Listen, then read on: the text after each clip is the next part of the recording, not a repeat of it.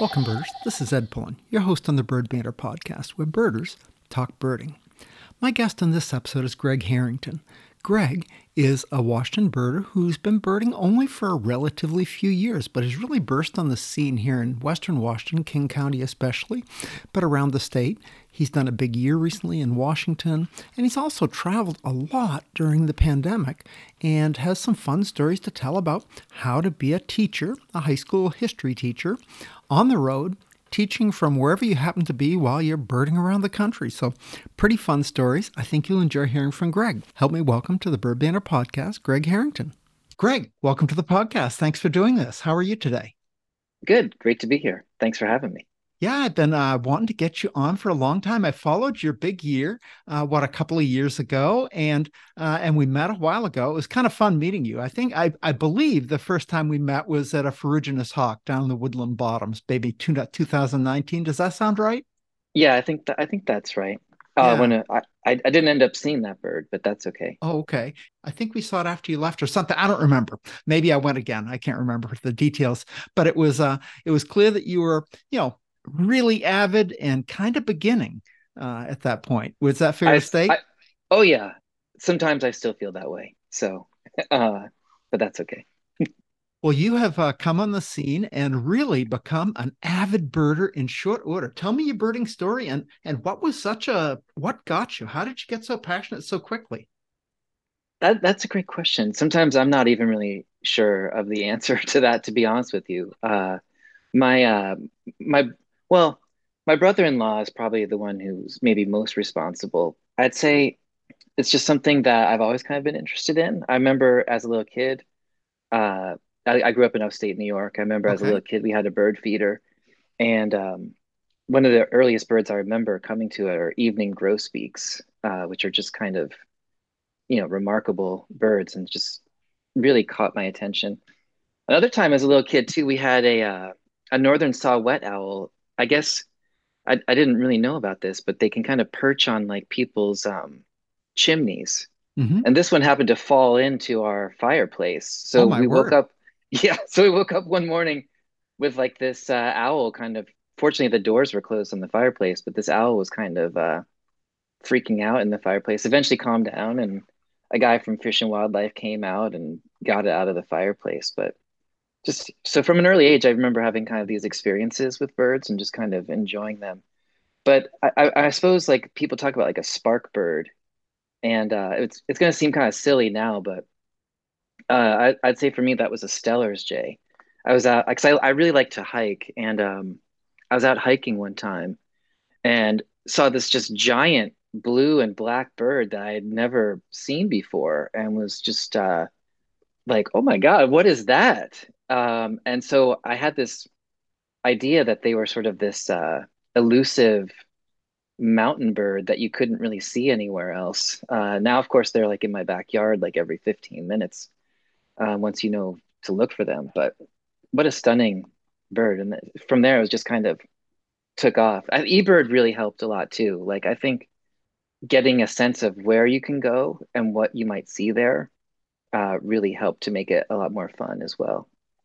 Yeah, eBird is a fabulous tool for birders to, these days. Uh, my Steller's jay story, I it was one of my favorite early birds too. I started birding when I was in the army at West Point, uh, and I got out of the army after uh, maybe a year and a half, and it, I I decided I was going to move here. I got a I got a job, and I was out sort of looking for a place to live, really. And I was in the Puyallup area and rode through this neighborhood, and this crazy black and blue bird dropped down. And I knew, I knew, I'd been studying really hard for like a year, you know, two years or something, and I knew a Steller's jay was different than a blue jay and was out here, but I didn't realize that they would just like land in front of my car when I parked to look at a house. It was like crazy. Kay and I are like, oh my goodness. I said, what? That's a stellar. She says, yeah. Kay had been birding longer. She's from California. Oh yeah, they're really common out here. I says, but they are really cool. they are really cool. Yeah. yeah.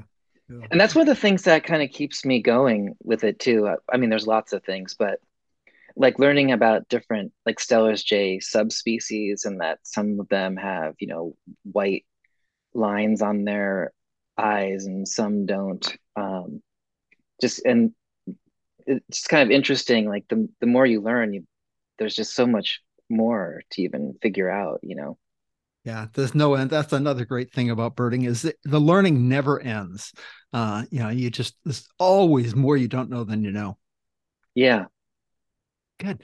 Uh, so you have uh, in the last three or four years have really gotten around birding around Washington for sure, and it looked like around the country. Uh, tell me about your birding travels uh, and maybe about your big year. Yeah, I've I've uh, definitely traveled a lot. I still haven't been to Alaska and Hawaii, but those are kind of next on my list to try to figure out. But I've I um Washington State, you know, I I didn't obviously when I moved out here, I lived out here maybe 25 years or so. I didn't realize sort of the the diversity of terrain uh, in Washington State. And so that's one of the things that's fascinating is just how different it is from like the the coast out by the beach, uh, different mountain ranges. Um, and then Eastern Washington's like a whole different thing altogether with, you know, the sage habitat um, and kind of Eastern, more Eastern birds kind of wandering into uh, kind of Eastern Washington. So getting out and exploring Washington has been super fun. And thankfully it's not, it's a big state, but it's not too big, you know, like, a, uh, like a Montana big year would probably be a nightmare uh, like Washington is just about big enough. And I've I've traveled in some other parts of the country too. Like I imagine, like uh, like Georgia, for example, like a, uh, like being a county lister in a place like Georgia would be kind of tedious since all the counties are so small. Like mm-hmm. Washington, mm-hmm. uh, the counties are are pretty big. Some of them are very large. I mean, I guess Wahkiakum is kind of tiny, but um, but just getting out and seeing all these different all these different like habitats is pretty amazing. I mean, some of my favorite places, unfortunately, are like you know five hour drive away. Like probably my, one of my favorite parks in Washington is uh, Field Spring State Park down in Asotin County. It's amazing, but it's you got to work at it to get there. You know, it is it is a great place. Marion and I camped there for I think four nights, a couple of, a, a few years ago, three or four years ago, and Wow. I mean, my favorite memory of Field Spring State Park, there's a road, and I'm terrible with directions, but if if you come up the main way, that's one way. But then there's like this back way, a little more east, and it goes along this ridge line and there's fields on both sides and barbed wire. And it seemed like there was a grasshopper sparrow on every fence wire. It was just like, you know, usually I got a grasshopper sparrow. It's like I got 15 grasshopper sparrows in 20 minutes. You know, it's like, whoa. Yeah, yeah, and uh, and some places, you know, there's not a whole lot of birders either. So I, you know, that's I think that's another thing that's appealed to me about it is uh, again with eBird, you know, the the information going into this database and then being available to researchers. Like I, I feel like I'm kind of contributing to uh, kind of what science knows about where these birds are and like where they're breeding so I mean, you know, places like uh, you were talking earlier about Ferry County, you know, like places like Ferry County and Stevens County. Mm-hmm. Like those places, honestly, they're probably some of the most beautiful places in the state. And uh, there's only like maybe one or two people who are kind of birding out there regularly. And there's who knows what's out there. You know, there could be entire population of some eastern warbler that we just don't even know so it's just it's been really fun. The only the only place I haven't been in Washington that I I definitely need to get to is um, Neah Bay, oh, which really? I yeah, it's been closed for most of the time that I've been a birder. You're right. Um, You're right. I hadn't yeah. thought of that. Yeah. yeah. Um, and and honestly, for the year that I did the big year, it was probably kind of a good thing that it was closed, uh, just from a time perspective, because it's kind of far out there. And uh, I was working you know, I, I'd call it full time, but it was like the COVID year. So I was teaching, I'm a high school teacher. So I was teaching online. Um, so it wasn't uh, quite as time consuming as uh, in person. But I imagine having to make, you know, six, seven trips out to Neah Bay would have added considerably to the amount of effort you had to put in. It would have. It had had a couple of birds, but it, it, would have been a lot of effort. But Neah Bay is just so cool. Uh, for listeners who don't know, Neah Bay is in the very northwest corner of the Olympic Peninsula. Uh, and it seems to be a place that vagrants come from all directions. Uh, you get uh, eastern birds that who knows how they get there. The assumption is maybe they uh, come across the Strait of Juan de Fuca, or maybe who knows. Uh, but especially south southern birds, southwestern birds after breeding seem to sometimes go in the wrong direction and go north and end up there and you know, they hit the Strait of Juan de Fuca and say, "Oh my God, I don't want to go any farther." There's water there, and they seem to get. It's just a place that really strange birds show up. Yeah, so I, I'm sure I'll get out there at some point. I just haven't. It's it's a little bit too far for a day trip. Oh, for sure. Yeah, um, living in Seattle. I mean, you know, it's not.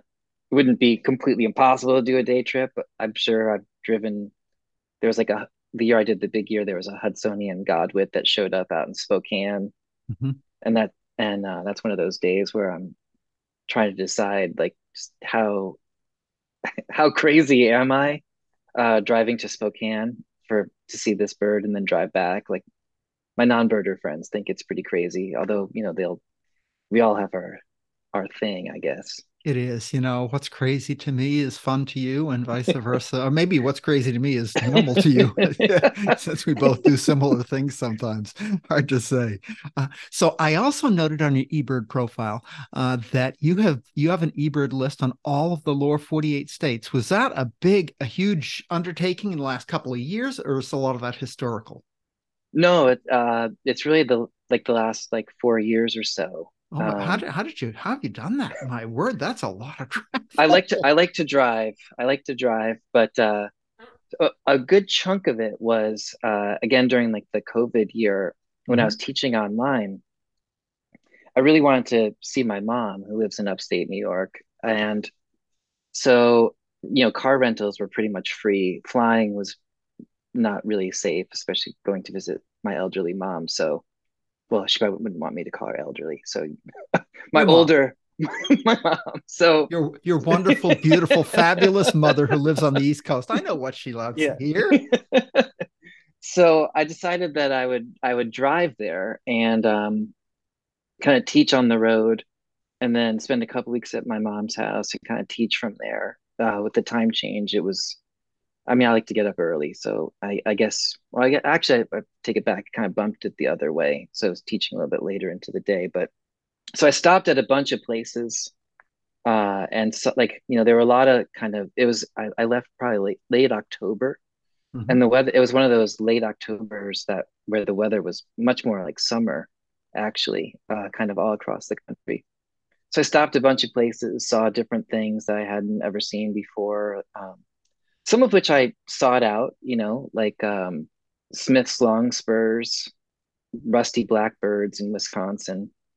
then some stuff just kind of showed up that I didn't expect, like my lifer Philadelphia Vireo in uh, Magee Marsh just kind of wandered through a bush while I just happened to be there. And then coming back, I, I took a very detoured route through the South um, to see stuff like some California condors, there's and there's just a lot of really pretty spots like uh, along the Mississippi. There was a place like in Missouri that I stopped that was just amazingly beautiful, and um, I think it's pronounced Quivira National Wildlife Refuge, and in uh, Kansas it was mm-hmm. just unbelievable. Saw a um, whooping crane kind of in migration, mm-hmm. which which was pretty cool. Although the kind of a foggy, not great look, but that's okay. yeah. Um, yeah. So that like that road trip kind of I kind of detoured around through quite a few states uh, and saw a bunch of stuff like on the way out and on the way back. But then since then too, I've done the, uh, by the way, the car company was not really that excited about the 8,000 miles that I put on the car in a month, but that's okay. um, but since I've done some other road trips, like I, like uh, right when school got out this year, I did like a trip kind of in the deep South mostly wanted to visit Arkansas. And uh, again, most people thought I was crazy because uh, why would you go? yeah, why'd you go to Arkansas? But it was really, it was great. I loved it. Like the Ozarks were really pretty, and uh, I mean, maybe parts of the southeast were kind of uh, southeast Arkansas were not that great, but but the uh, the Ozarks were really pretty, and you get like a, a kind of an interesting combo of sort of southern warblers and then like some of the more northern species like cerulean warbler and worm-eating warbler kind of have their southern limit of their breeding range is kind of down that way. And then they also get some of the kind of more western species. Like I didn't happen to see a roadrunner, but they're I know in western um, Arkansas, scissor-tail flycatchers are kind of all over the place. So Arkansas is really kind of a pretty interesting mix. It is. It is. Uh, I I did a road trip up the Mississippi. I think not this past spring, the spring before, uh, and it was really fun. I, I, loved the things I recognized on that trip. Are our national wildlife refuge system is crazy cool. I mean, yeah, everybody talks about our national parks, and they are wonderful. But our national wildlife refuge system is there are so many really fabulous, fabulous places to go, and they're just they're wide open, and you can drive around a lot of them. It's just really cool. Yeah, a lot of times when I'm there, since I can travel in the summer, uh, is there's no one there. You know, it's 95 degrees. I mean, all the ducks have usually cleared out, but there's right. like all kinds of other stuff to be seen, but not usually a, a whole lot in the way of people. So that's always kind of nice too. It is nice. Many of these places we went to, we were, I think, seemed like the only people on the refuge. Uh, there may have been other people, but it certainly wasn't crowded. Uh, so you have uh, gone from, you know, begin uh, you know beginning to be an avid birder to pretty proficient. What were some of the ways you learned so quickly? I bet other adults who might be listening, uh, who are trying to figure out how do you learn to identify birds? How do you figure out where to see birds? You know, what are some of the? How'd you learn so quickly?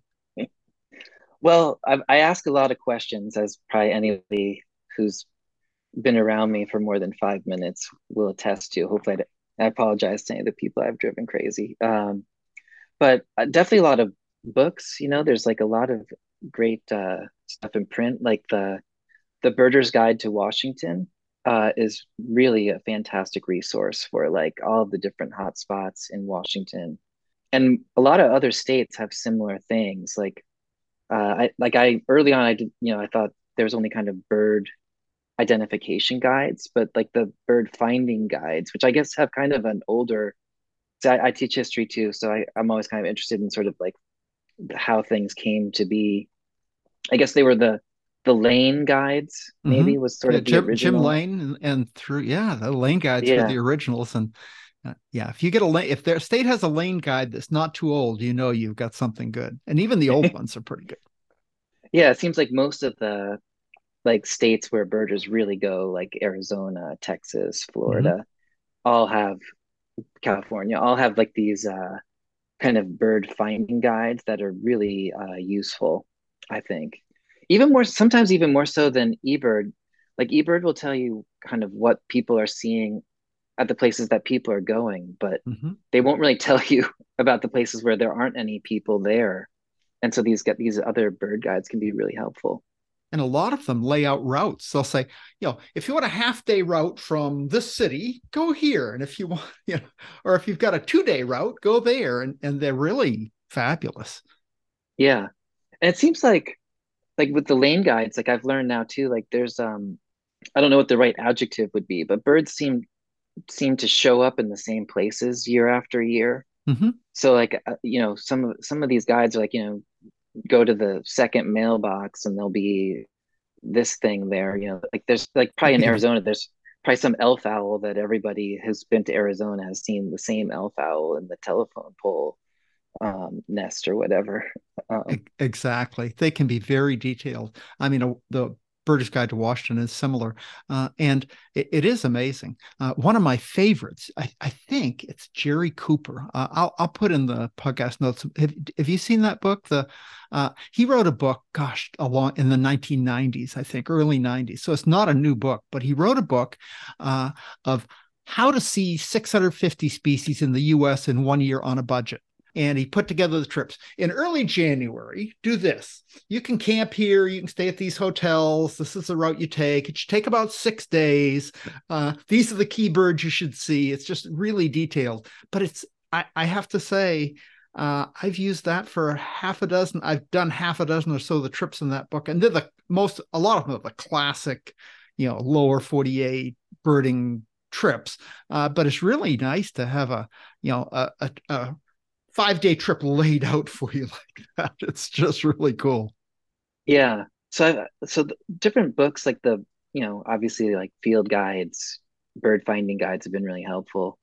One of the things that's been really helpful too is just learning bird sound. Like uh I feel like probably I don't know what the percentage is, but maybe 70% of the birds I identify now are based on call. Sure. I I kind of started really just before Merlin took off, and I'd say it's really in the last year that Merlin's become like really good. Like before that, it might tell you there's something that's obviously not there, but uh, I feel like it's very accurate now. Um, I, I'm sure there's probably still some glaring mistakes here and there, but but learning bird calls and there's like little apps on your phone and little like online quiz sites. Mm-hmm. So learning like the like bird calls, I think has been hugely important to so being Greg, able to ID stuff. Name a couple of these online quiz sites. Help help listeners know what you're talking about. Um, let's see. I'm just let me look at this app really quick. Uh, Larkwire is one that I've used. That's that's really good. Uh, the quiz site online was kind of hard to find. Um, let me try to track it down here really quick. Larkwire, while you're looking, Larkwire, I love Larkwire. I bought that uh, back when it was just on a computer, uh, and it it was re- it's really helpful if if you're going to travel to a place or want to narrow down. It, it breaks birds into types of sounds. It's really fun.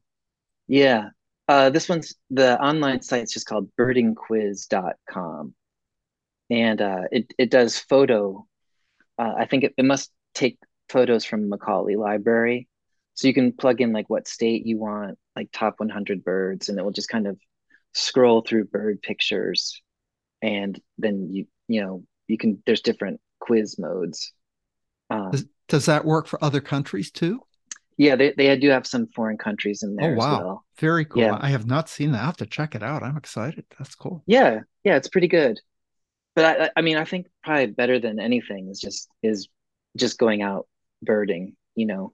So, like, it, becoming familiar with the fifty or so species that are common in your area, and just knowing all their calls. This time of year, it's kind of a weird. Like, there's always like all kinds of weird noises coming from the woods. It's like, what? What is that? Oh, it's a you know, it's a toe. Mo- most of the time when I'm confused now, it's usually a toe, a spotted towhee mm-hmm. of some kind, or or a Bewick's uh, wren. yeah, but uh, but knowing sort of the common stuff, and then that way when you hear something that you're like, that's not one of the common things, and trying to track it down can be is you know kind of helpful one one of the things I'm trying to do is uh, see 100 birds in all of the counties in Washington, and you've done that. Uh, uh, I, I, as you mentioned earlier, Ferry County is my one left. I'll knock that down this summer sometime, uh, or the I think early fall. I think I've got a plan. But anyway, we'll see. Uh, what were some of your favorite counties in Washington? What uh, what were challenges, and what were just really cool places you never would have gone to if you hadn't been looking for birds in that specific county? Yeah, well, I like surprisingly, I think Lincoln County might have been one of the hardest ones. I don't I don't really know why. Um, I think there's just maybe not a ton of like known birding spots there. Um, you would think again, like places that are small, like Wahkiakum County, would be kind of hard, but I think because of the Julia Butler Hansen Wildlife Refuge, you can mm-hmm. pretty much in one trip down there, you can see 65 or more. Yeah. If you go a summer um, and a um, winter trip, you kind of can knock that county like that down pretty well. yeah. Yeah. So getting, I would say like some of those, uh, like, um, like Douglas County, like counties where there's not a whole lot of diversity of habitat, you know, like you could see probably, you know, 3,000 horn larks in Douglas County. but if you're, if you're trying to get to 100, that's not going to get you very far. But I, it's I don't it sort of happened by accident. I I kind of was just sort of birding around, and I did want to visit every county, and then I realized like, hey, I'm kind of close to this thing, and uh, uh, Matt Bartels keeps like the uh, the record of who's seen what, and I was like, oh, okay, I guess maybe I'll try to track down a few more things here and there and see if I can get to 100 in every county. Yeah, it definitely took a while, but the Blue Mountains down in southwest uh, Wash or Southeast Washington Mm-hmm. are probably some of that's an area that I definitely want to go explore a lot more. It is beautiful, just beautiful. But I'd say in terms of doing hundred in every county, down there it gets kind of confusing because the counties are sort of small and shaped weird, and there's not much. I don't know how. There's probably a lot more dirt roads hmm in places like Garfield and Columbia County than there are paved roads down there. So it's like what I, sometimes you might not even know exactly what county you're in. Yeah. Uh, I took I took a trip this spring to knock down. I had three counties in the southeast Washington left. We think Columbia, Whitman, and Garfield counties.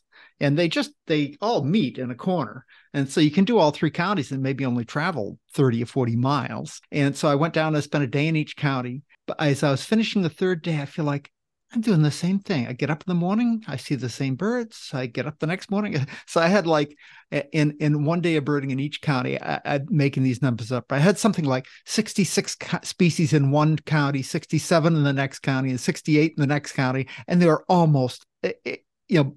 By the third day, I was not seeing hardly any birds I hadn't seen in one or the other of the two counties. So it was, it was like, wow, this is kind of, yeah. I need to spread out and see some other habitats.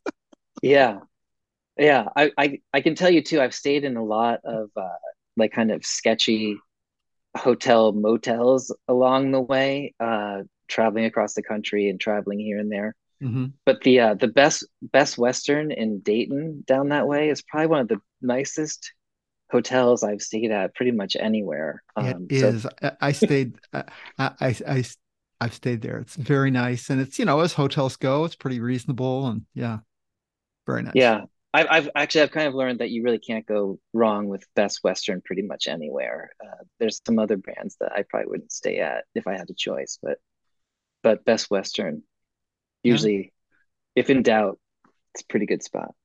you're right. You're right.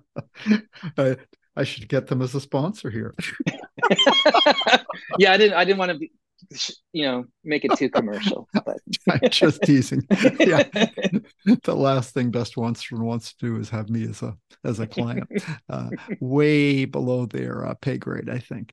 Anyway, uh, so but it's you, just it's just weird because there's there's so many places that like Dayton, Washington. I don't know who's traveling through there for work or like Mhm. why they would almost.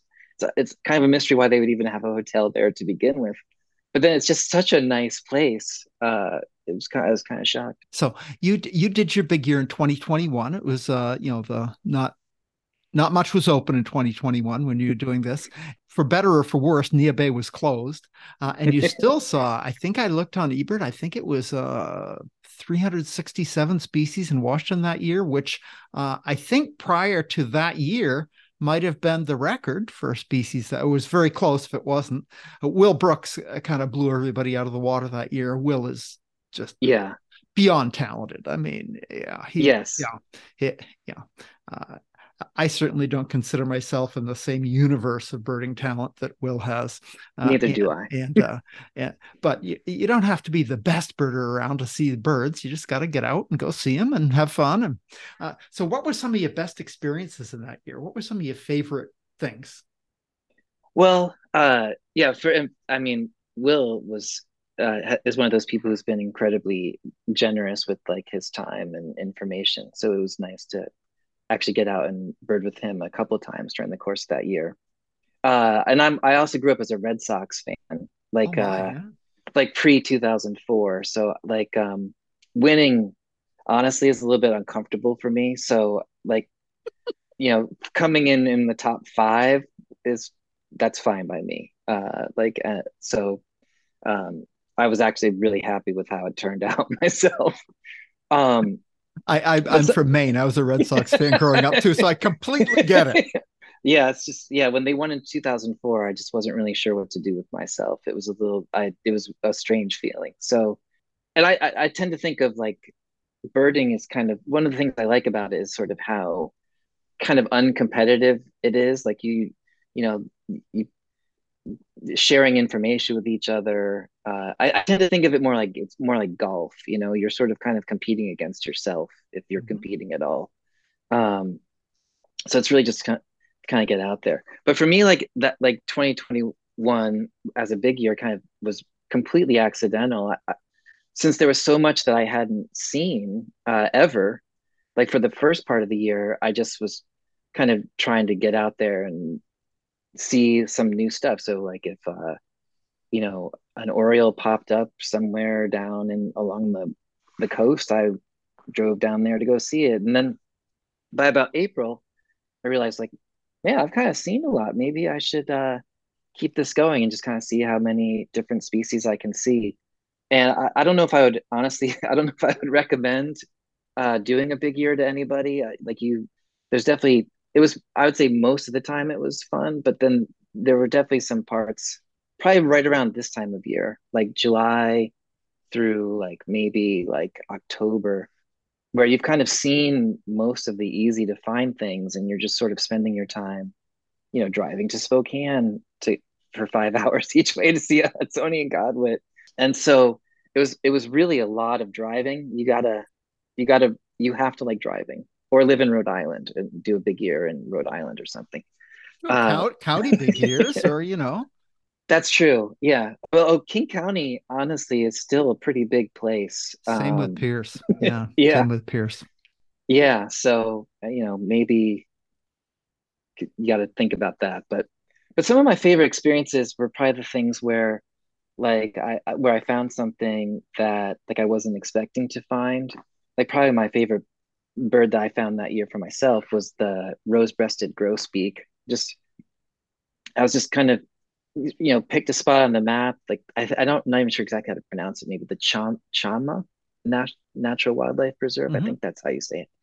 Uh, and it, I was like, oh, that place sounds kind of cool. I'll go there and and just you know, no, I wasn't really looking for anything. I just thought it'd be kind of a fun place to go birding. And uh, I was at the end of a pretty long day, and I was pretty tired.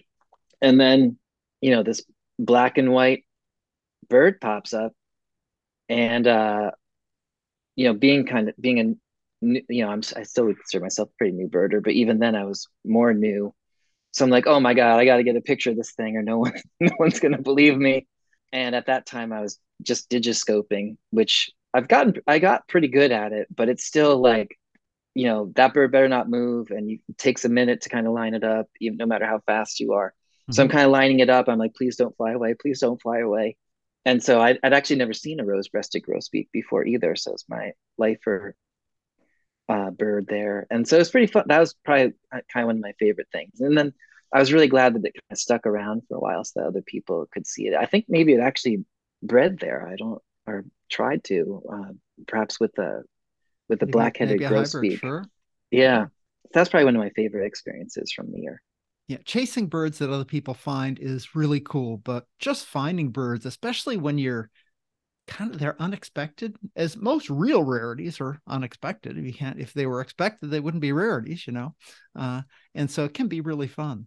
Like uh, like last week, I went to Mount Rainier, I was hiking at sunrise, and uh, and just it's early. I was just walking up, walking up to its frozen lake, and all of a sudden, two woodpeckers fly into a tree by me. I go, those don't look like hairy. They look a little different. And there's a pair of three-toed woodpeckers. And I mean, it's not a rare bird, but I've hiked at sunrise many, many times, and I've never seen a three-toed woodpecker. Other people have, but it was just, wow, this is really cool. You know, it's a uh, yeah. The, the, yeah. So, somebody said, what what's what makes something addicting? It's the something that you know is going to happen when you do it. That's not addicting. I mean, I guess some things could be, but in general, the high of finding something or some something happening unexpectedly uh, when you when you do something you normally do. Anyway, I can't remember, but it was there's some theory about that that I think it's right. yeah, and it, for me, like it doesn't even have to necessarily be like a, an unusual bird. Like um like a couple days ago, I was down at a, a park here in West Seattle that I go to all the time, and unfortunately there's not as many caspian terns down there as there used to be. There used hmm. like a year or two ago there were be like a hundred down there but there were like eight. But this one had like a a fish in its bill and it was just kind of waving it around in front of this other one and then would fly around and raise a ruckus. So just kind of seeing some kind of behavior or noticing something like that that i've never really seen before. Or sometimes some of the more gruesome aspects you know like a merlin like I was at a I was at a park that I, have been trying to go to this park once a week uh, for the past year, and I was there like maybe um, in October November last year, and uh, this merlin took a junco like you know maybe 20 feet in front of me just like went poof and a bunch of feathers. And uh, i you know i'd never seen that before. So sometimes just like even the fairly common regular birds doing yeah. behaviors that are unusual is kind of interesting exactly yeah it's really fun one year a few years ago the there wasn't much of a snow cap eh, in the mountains and so sunrise usually to go to sunrise you can't get up there till maybe 5th or 10th or 15th of July. I mean, the road's closed. But this year is open. That year's open in maybe May or June. It's really early. I don't remember exactly when it was. But I went up there hiking and it's a whole different experience because the pipits, which normally, I mean, if you see one skylarking, you're really lucky in July because they're kind of done with that sort of thing. But I got up there early and they were just pipits just flying up high and skylarking around and doing that trilly sort of song they do. It was just like, whoa, so so super cool. And yeah, pipits, you know, the mountains, pipits are, you know, they're cool. But you expect to see them, and it doesn't get you that excited. But that behavior's really cool. Yeah, I don't think I've ever seen them do that. I've I've seen some of the uh some of the long spurs do that. Like mm-hmm. um I guess it's the thick-billed long spur now. Mm-hmm. Uh, yeah. Uh, and chestnut collared, like in Montana. But um, but that's cool. It, it's worth it. Try to get up to uh, uh, the mountains early some year and get up there early in the morning, early in the year, and it's it's it's spectacular. I had I had seen that with Sprague's pipit a few years, ago quite a few years ago, when I went to to their breeding grounds in probably Montana or North Dakota. I don't remember, uh, but that that's kind of the only way we saw them because once you get down to the crash, you can never find them. But they'd be, you know, 200 yards up in the air, maybe just doing this crazy flying in circles and singing this spectacular song and doing it over and over. And it was so cool. And and when I saw an American uh, American pipit, I says, "Wow, that's just like a Sprague's pipit." Kind of. It was really fun. Yeah. What was what are some of the other uh, interesting bird behavior things you've seen that kind of got your juices going? Um, well, again, I guess at this park that I've been going to, like when you go to the same place kind of consistently all the time, it's kind of interesting noticing some of the changes. So probably when it was probably April maybe, I noticed a pair of downy woodpeckers kind of excavating uh like a, a nest hole and mm-hmm. kind of on successive trips kind of saw them working on this nest hole. And eventually they set up shop there and um got to watch, you know, them raise their young, feeding them, and then like the the woodpeckers kind of sticking their faces out the out of the the hole and then eventually leaving. Yeah, I think they're. I think that same pair is actually setting up a, another nest site. I don't know if uh, wood woodpeckers tend to do more than one brood in a season. Um, I, I think know. these ones are because uh, the the hole looks pretty fresh. I saw a chickadee kind of checking out the excavated hole and there's a lot of sawdust in there. So it must be pretty, and then and the Downy was kind of really close by.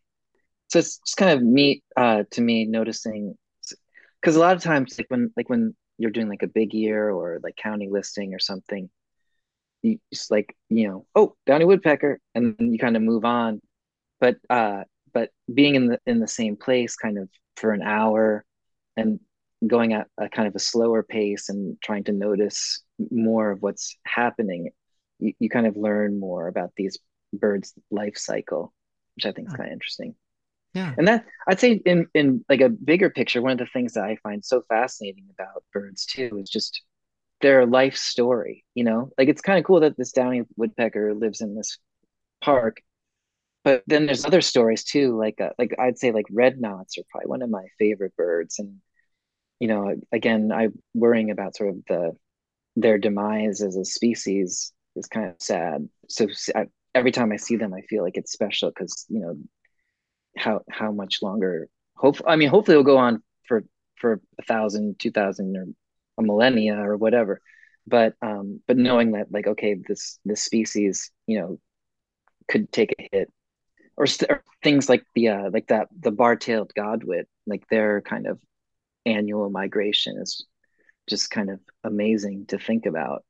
So in terms of like animal be like in terms of birds behavior, I'd say just kind of learning their life story, whether it's mm-hmm. kind of mundane little things about nesting in a park or, you know, seeing this bird on a beach in Washington and knowing like it was in South America three weeks, you know, two months ago, and it's on its way up to Alaska. And I don't, I don't think they really stop here on the way back. I, I think stopping is is more, you know, in general. I think I think of the there's a rush to get there in the spring, uh, and so they have a well defined, well, fairly well understood route. They have key staging sites, and they've got to show up on this day and make the babies. It's got it's a big hurry timing.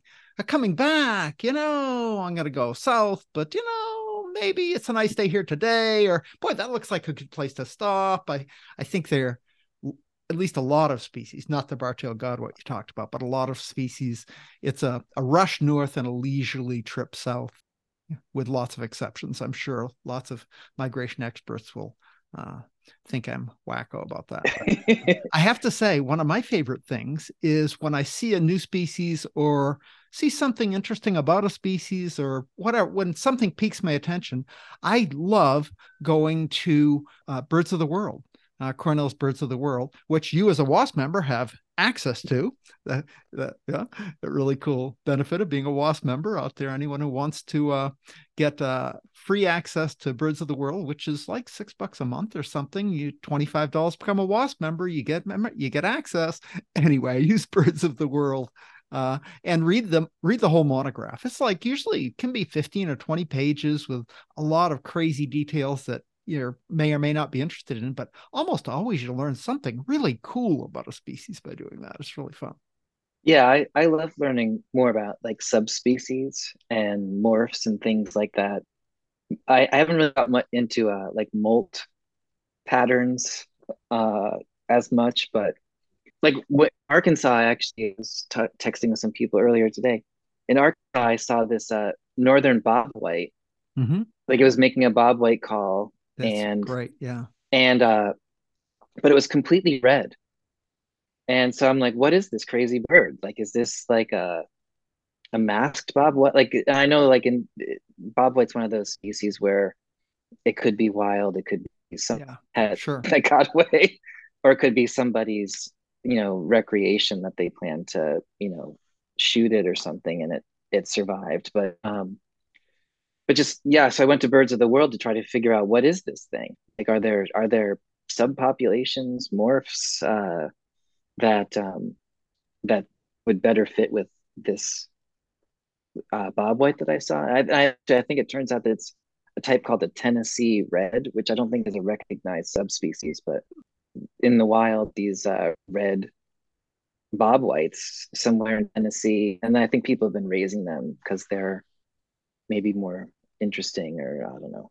Not that regular Bob White's aren't interesting enough, but yeah, the birds of the world is great, uh, and getting into like some of those details.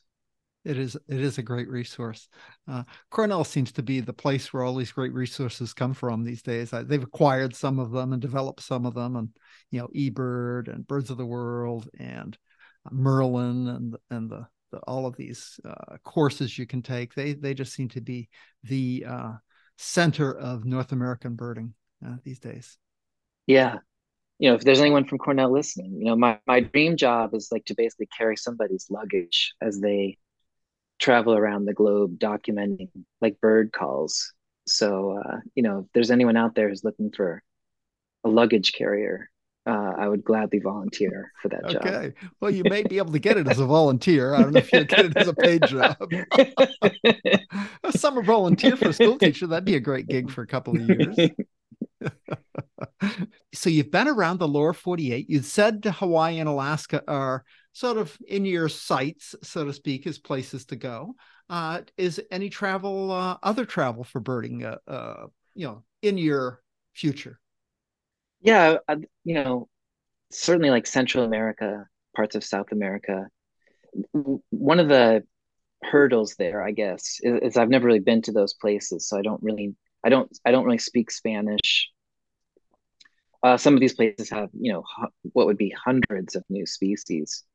Like think about how much work it's been just to become familiar with you know 600 700 species that you can see in north america and how much I still don't know. I can't like being in the rainforest somewhere, um, trying to figure this stuff out without a guide seems especially daunting. Um, For me, impossible. my, my daughter lives in Costa Rica, so I travel to to Latin America, you know, reasonably frequently, and uh, I love birding there. It's so much fun. And I've come to a point where if I'm going to go birding without a guide, I'm just going to go and enjoy. I'm going to see what I can see and enjoy looking at them and not be frustrated when I can't identify them and love the dawn chorus and not worry that there are a hundred birds calling and I only know two of them. Uh, I just have to relax and, and have fun, you know, because otherwise it's overwhelming. But using a guide is fabulous, uh, and yeah, I highly recommend getting a guide if you go there. Yeah, so I, I assume that I'll I'll kind of sort out some of those details, um, and certainly hiring a guide seems good too. I think, you know, um, one of the things that I, I think has helped to motivate me as well is just like being a history teacher, you know, like the global population has doubled in my lifetime. And the impact on the environment is as a result enormous. And I just I just kind of worry that a lot of these habitats, you know, there's really there's really nowhere that's untouched by humanity at this point. And even some of these places that seem really wild are still managed or you know i i did i went to florida a couple times this year and um, there's all these invasive species non-native plants animals like lizards. Every, you know, yeah yeah so like um you know so the, I, so i suppose like getting out to a place like you know panama or costa rica and hiring guides is really helpful to you know trying to keep because people have to earn a living they're going to be they're going to either be you know cutting these trees down or you know so knowing that hey if we preserve this people will and spend money here to see these things like that yeah. seems valuable to me absolutely i i have uh, a couple of people i use in costa rica as local guides and yeah they need the business. They they really need the business and it's it's fun to be out with them and even if you use a company most of the companies hire a local guide as their you know as the other guide. You know maybe john doe famous north american takes a group to peru and hires you know uh, john or jane doe in in in peru to you know be their local resource so even if you use a company you get that but i really like hiring just to finding a good birder and hiring them to take me birding. It's really fun. Yeah. So I'm sure I'll, I'm sure I'll get out there to Central South America sometime soon. I, would also I, maybe like a dream trip might be a place like you know Tanzania, uh, somewhere kind of in East Africa. Mm-hmm. I also really love pelagic trips. They're probably one of I, I would do them like every week uh, if I could. Uh, I feel bad that I don't get seasick at all. But if people get seasick, the pelagic trips must just be truly horrific. But it would be so much fun to do some like pelagic birding, you know, in the southern hemisphere, um, like from like South Africa or Australia. If money and time was no object, I would definitely want to do uh, a, a trip from the you know the end of South America to Antarctica, um, see like some of the some of those. Um, I'm trying. I'm blanking on the name of the island now. Um, South Georgia. South yeah, Georgia. yeah. I did that last fall. It oh, that's so much crazy fun. cool. Crazy cool. Yeah, yeah. Like I, like, is it? Are they called prions? Prions. Yes, I learned. Yeah. Uh, that prions are the sub uh sub cellular organism that causes all these disease and prions are the birds uh, i thought oh, it was a prion when i went no no it's a prion spell the same yeah, pronunciation of a lot of bird species names is not easy. Uh, like even I would say pileated woodpecker, but I know there's other people who pronounce it differently. I'm a pileated guy, okay. or uh, like the uh, I'm still not exactly sure of the uh, the desert cardinal. Um, I think it's Pro. Uh, yeah, yeah, I don't know. it's a cool bird though. yeah.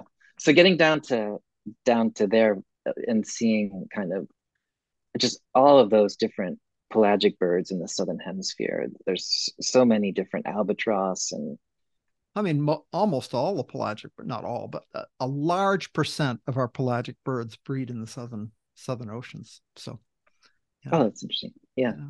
Yeah. I mean, you know, sooty shearwaters breed in New Zealand, you know. There are some breeders around here, Alcids more, but uh, there aren't many tube noses that breed. There are a handful, but not many. Yeah. So if I if I, you know, again, if I could get out on a boat a lot more often, I like I'm just amazed when we when I go on these trips and the spotters are, you know, the how how good they are at identifying something from a shaky moving boat that's three quarters of a mile away, hopping up and out of like wave troughs.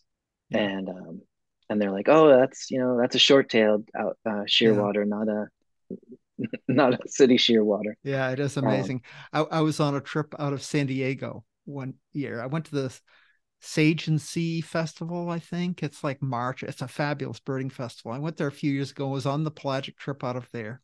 And uh, we're, you know, out, you know, a bunch of miles out at sea and and not that I mean it's it's good, but just a little bit quiet. But this they they chum constantly. So there's always birds off the the stern and uh, the the top leader is up at the top of the boat and on the loudspeaker he, he says okay everybody should move to the stern of the boat and so we all go to the stern of the boat and he said keep your eye on the wake keep your eye on the wake and the shearwater i mean how he saw this bird so far away is eh, eh, but you know like five minutes later a greater sheer a great shearwater shows up and he said said you'll see it he called it as Look at the farthest bird you can see. Okay, now follow it, follow it. Okay, it's going to the left the way. He follows, it's like call like play by play as it came in. And uh, and then he says, That is the first San Diego County greater shearwater. And he, everybody on the boat's jumping up and down, like, how on earth did he pick that bird out from the other, you know, 200 shearwaters that are within sight at like four miles from the boat? I don't even know. These guys yeah. are so so good. Yeah, so I don't know. I don't know how many hours you have to spend on a boat to to get that good. Maybe maybe I will could never get that good. I don't know. Um, yeah. But uh, but the more time I can spend on a boat, you know, I, that's that's something I look forward to a lot.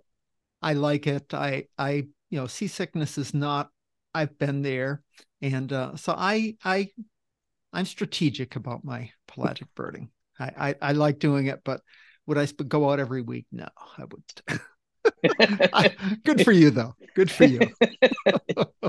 so, what's the summer looking like for you? Do you have any birding uh, planned the next few weeks? Well, I, uh, yeah, my my my big trip was the one uh, to Arkansas, and that was a lot of fun. Mm-hmm. Um, I am headed up to Maine. Oh, uh, my, so my my family uh, stays up there in the summertime, so I'm heading up to Maine. I'm from Maine. Where do you go? Uh, Boothbay Harbor. Okay, uh, nice. Yeah, yeah so uh, i'm sure i'll do the uh, i'll talk people into going out on the uh, the trip to the eastern egg rock to see some i'm i'm thinking of taking marion on that trip this summer it's a great trip is that a, is it wiscasset that it goes out of i forget well what. there's there's two boats uh one goes out of i is it bar harbor i think one goes out of bar harbor yeah that's clo- a long i think ride. that one's well one of them was closer okay, we yeah. take the one out of Boothbay uh, that's cap. It's I think the guy's name is Captain Fish, and okay. um, and it's you spend a little bit more time I think getting to the island and a little less time at Eastern Egg Rock, but those boats move kind of so quickly anyway. Mm-hmm. Um, but it's always fun to see the puffins, and there's actually a tufted puffin that's been nesting well, I don't know wow. if it's nesting, but it's been there. Oh, really? I don't. Th- I think it's just once. I don't. It's like it's, a, it's like here. a, a, group from Tacoma went up and saw the the horn puffin with the tufted puffins at Smith Island a week or two ago. So was... Yeah, yeah. Although I I wonder. I mean, a tufted puffin in the Atlantic might even be more unusual than a oh, horned think, puffin. Yeah, all yeah. I have to do is get down from Alaska. Yeah, it's got to be yeah. pretty pretty unusual.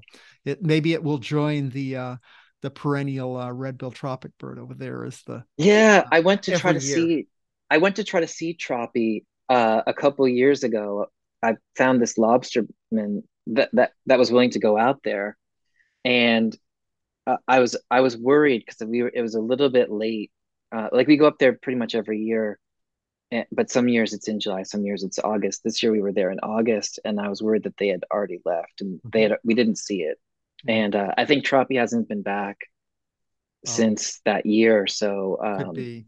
I, I yeah. was there one of the last years he was there, and uh, uh, it was just on a uh, a whale watching kind of I don't know. It was a boat that went out there for whatever reason, uh, and it really was birding was part of the trip, but it wasn't the whole trip, you know. And uh, they, they talked about it, and they were just about to leave. They said we waited the forty five minutes they had allotted on the trip to see this bird, and they knew which rock it nested on, uh-huh. it roosted on, and uh, and it wasn't there, and it wasn't there. So I guess Troppy's not coming and uh, we have to go. And I say, can we wait a minute? I think it's coming. it was flying in from the distance and it came in. So That's we waited. Cool. A, we waited a minute and got it. So that was cool.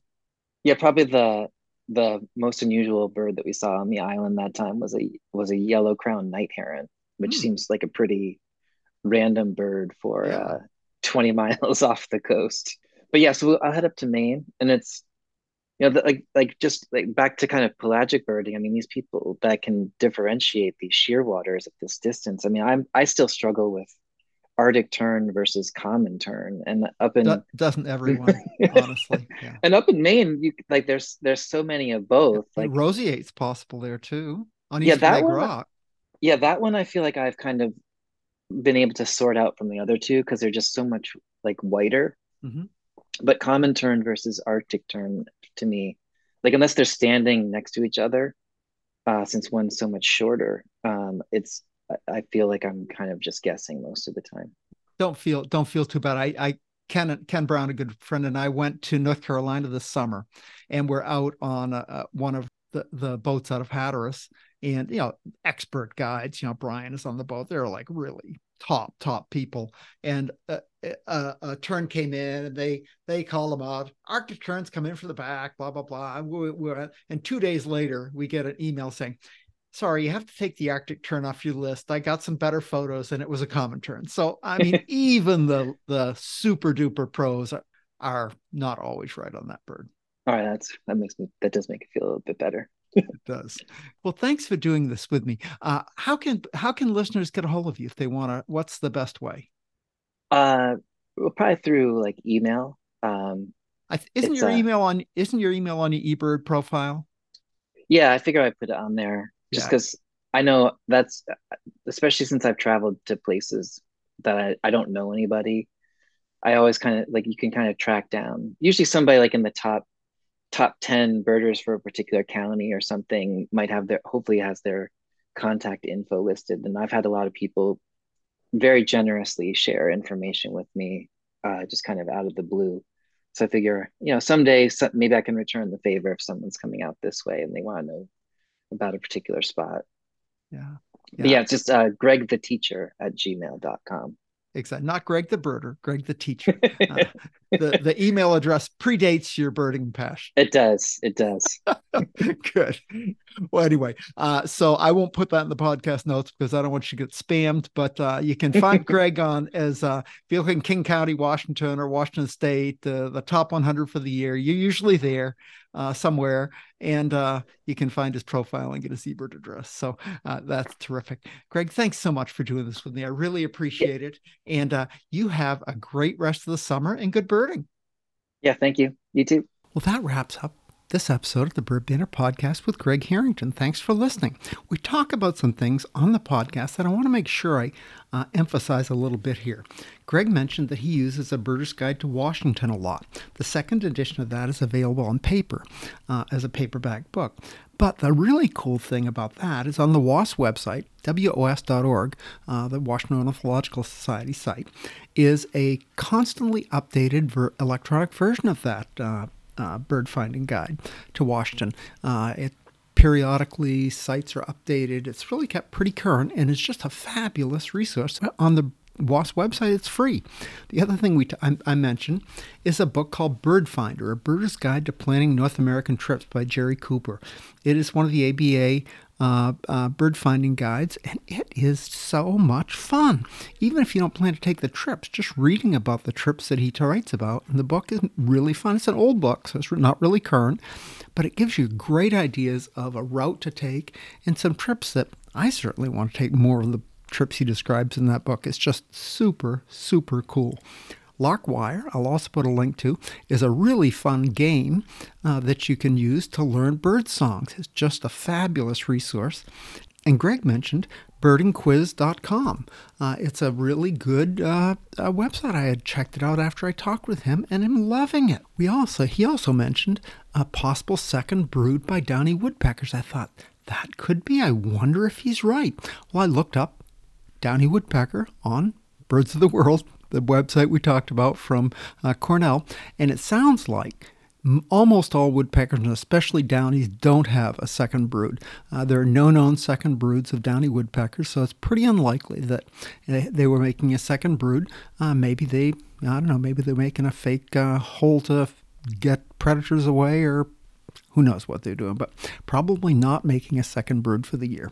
Anyway, that's just some uh, stuff that kind of came to my mind after doing the episode. Thanks for listening. Until next time, good birding. Good day.